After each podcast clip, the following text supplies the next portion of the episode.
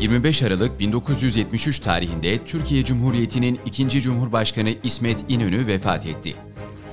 26 Aralık 2004 tarihinde Hint Okyanusu'nda meydana gelen 9.1 şiddetindeki deprem ve sonrasında oluşan tsunami yüzünden 230 bin kişi hayatını kaybetti. 27 Aralık 537 tarihinde inşası tamamlanan Ayasofya ibadete açıldı. 28 Aralık 1895 tarihinde dünyadaki ilk ücretli sinema gösterimi gerçekleşti. 29 Aralık 1995 tarihinde Türkiye ile Yunanistan arasında Kardak krizi çıktı. 30 Aralık 1517 tarihinde Yavuz Sultan Selim Han Kudüs'ü fethetti. 31 Aralık 1609 tarihinde Sultanahmet Camii'nin temeli atıldı.